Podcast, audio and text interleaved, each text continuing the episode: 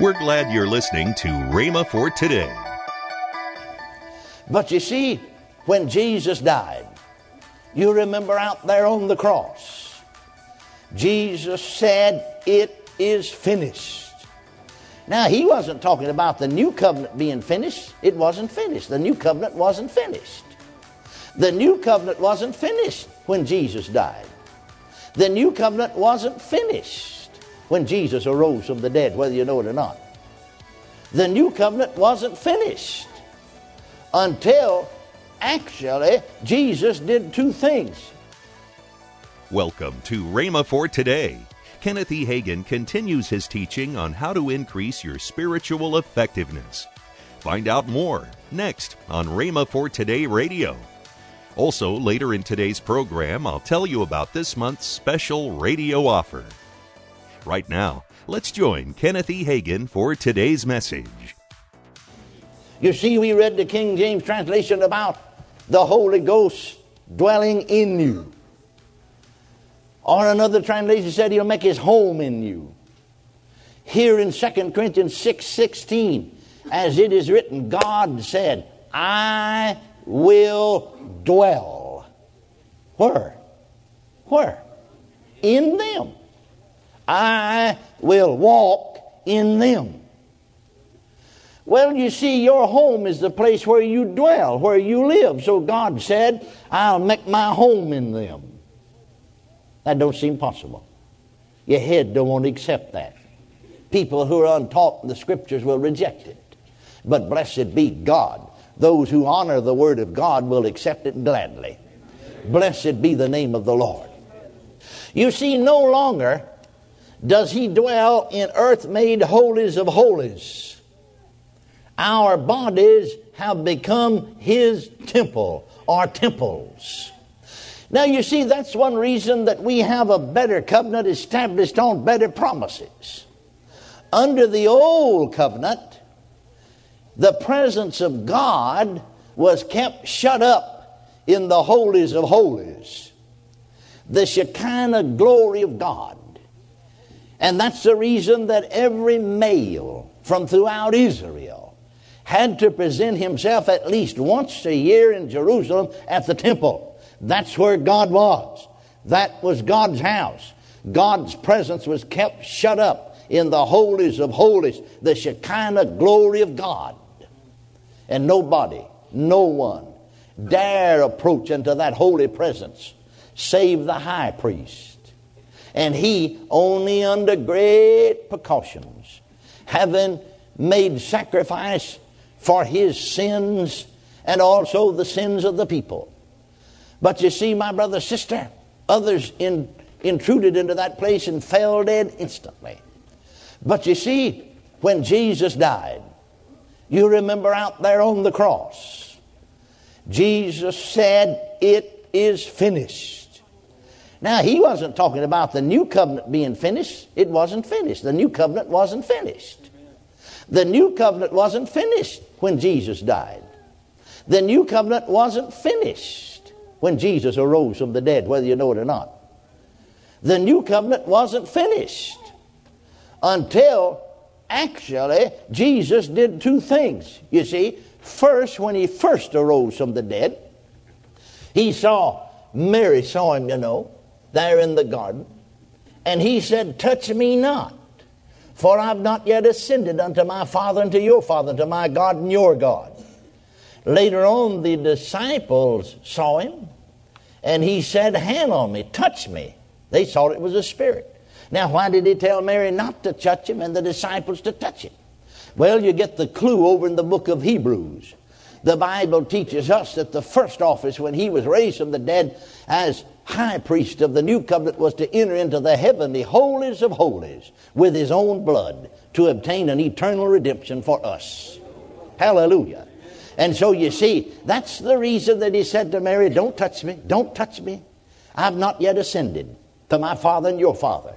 Then, when he saw the disciples a few days later, go ahead and touch me. That's all right. Because you see, he had already carried out that prerogative. He had ascended unto the heavenly holies of holies with his own blood to obtain an eternal redemption for us. He came back here on the earth and people saw him. As many as 500 at one time saw him. And then finally he ascended up on high and sat down. And sat down. And sat down. And sat down. You see, you don't sit down till the job's finished. And really, the new covenant wasn't finished until he arose on high and sat down. Hallelujah to God. Amen. And sat down at the right hand of the Father, where he ever liveth to make intercession for us. And then and then only could you say the new covenant's finished. What did he mean then? Out there on Calvary when he said it's finished. Well, read what happened and you know what he's talking about. He's talking about the old covenant being finished. He's talking about because there in the temple, the Bible tells us that there was a curtain that curtained off the uh, holies of holies. Flavius Josephus, the Jewish historian, said that that curtain was 40 feet wide, 20 feet high, and 4 inches thick. Now, the Bible tells us Jesus, having said it is finished, and gave up the ghost, that that curtain was rent in twain. That means it was tore or ripped apart.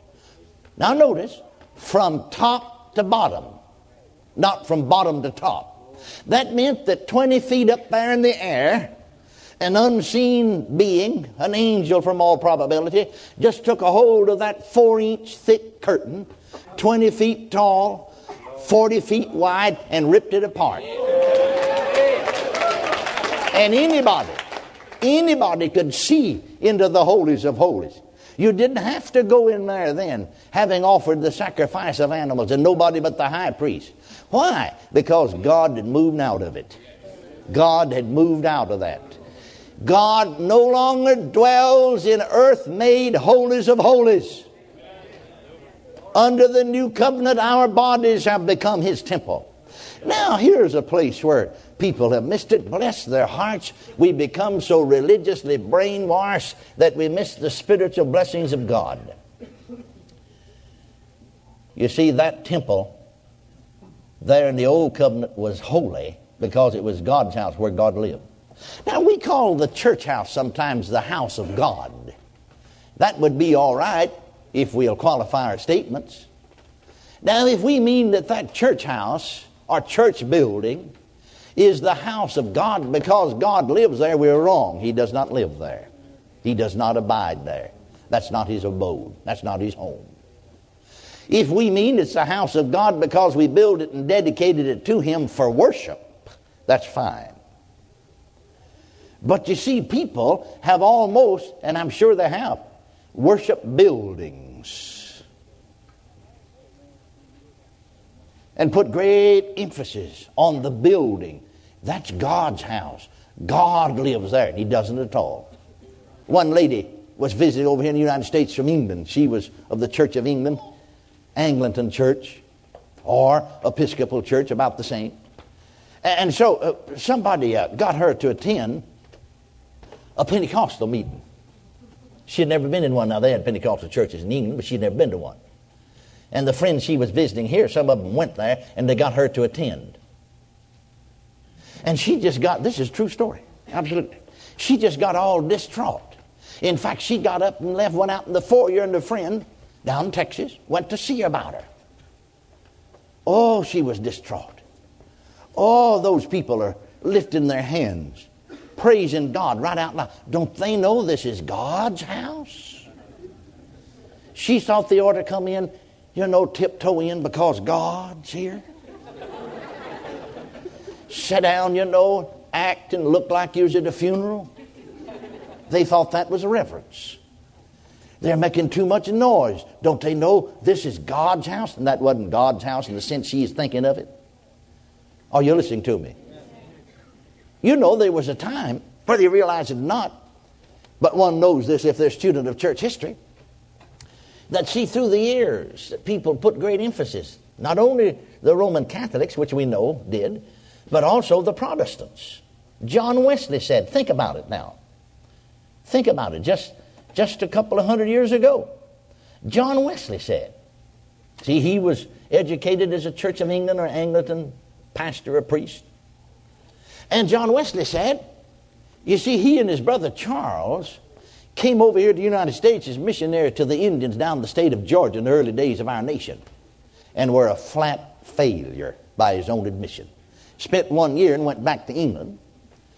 And in Wesley's writings or journals, he said on the way back to England on the ship there were some Moravians who taught them some of the deeper things of God. Now, in my opinion, John Wesley and his brother Charles just then got saved or born again. Well, Wesley then got back to England and he began to preach some of these things in the church. Now, Wesley said, I did not know that God, see, they didn't know God would meet you anywhere else. They thought that's God's house, that's where God meets you, because that's where God is. He said, I didn't know God would meet us anywhere else except in the church. And you see, he was preaching one time, and it didn't set well, you see, with his church. And they got up right in the middle of his sermon and threw him out. Well, he said, see, his father was a minister in the Anglican Church of England. And they buried the dead in those days in the churchyard. And see all the congregation coming out of church. He said, I got up on my father's tombstone out there in the open air and finished my sermon. Now listen to what Wesley said. Wesley said, I didn't know God would meet you anywhere except in the church house. To my utter astonishment, God met us out there. The presence of God was there, you see. Welcome to Rhema for Today with Kenneth and Lynette Hagin. Right now, let's join Kenneth and Lynette Hagin. We have a wonderful offer this month uh, that will help you to listen to the voice right. of God. It's four CDs by your dad called How You Can Be Led by the Spirit, Spirit of, of, God. God yes. He explains it so simply yes, that anybody can understand right, it. Right. Yes. And then my my little book called How to Make the Dream God Give You Come True. Mm-hmm. This is a message that I preached back in 1980. That's right. At a conference. Mm-hmm. And uh, I don't think I've really ever preached it again. I may have preached parts of it. But it, it, it, this explains and, and talks to people about, like, uh, you know, Joseph was a dreamer. Mm-hmm. And see, and God give him dreams, and dare to believe in your dream. And then I talk about 13 boys with a vision. That was our track team. Yes. And then I talk about the church's vision to the world. I t- give a word to ministers, and I talk about quit comparing. Don't compare yourself to somebody else. That's you right. are an individually child of God, made for what God wants you to do. Yes. And don't don't look at somebody else and say, "Well, I'm not I'm not doing what they're doing or I'm not being able to accomplish as much as they're accomplishing." That's what God wants them. God got you where he is. That's anyway, right. how to make the dream God gives you come true. And that's for a gift of $22 or more. Good. A good saving. Call toll free 1 888 Faith 99. Again, call toll free 1 888 Faith 99. You can also order online at rhema.org. That's R H E M A dot O R G. rhema.org. Or if you prefer to write to Kenneth Hagin Ministries, our address is P.O. Box 50126, Tulsa, Oklahoma 74150. We always love to hear from our listeners, so write in or email us today and become a part of Rhema for Today. Tomorrow, more from Kenneth E. Hagin on how to increase your spiritual effectiveness. If you'd like, you can visit our online bookstore at rhema.org for more great resources. Thanks for listening to Rhema for Today with Kenneth and Lynette Hagin.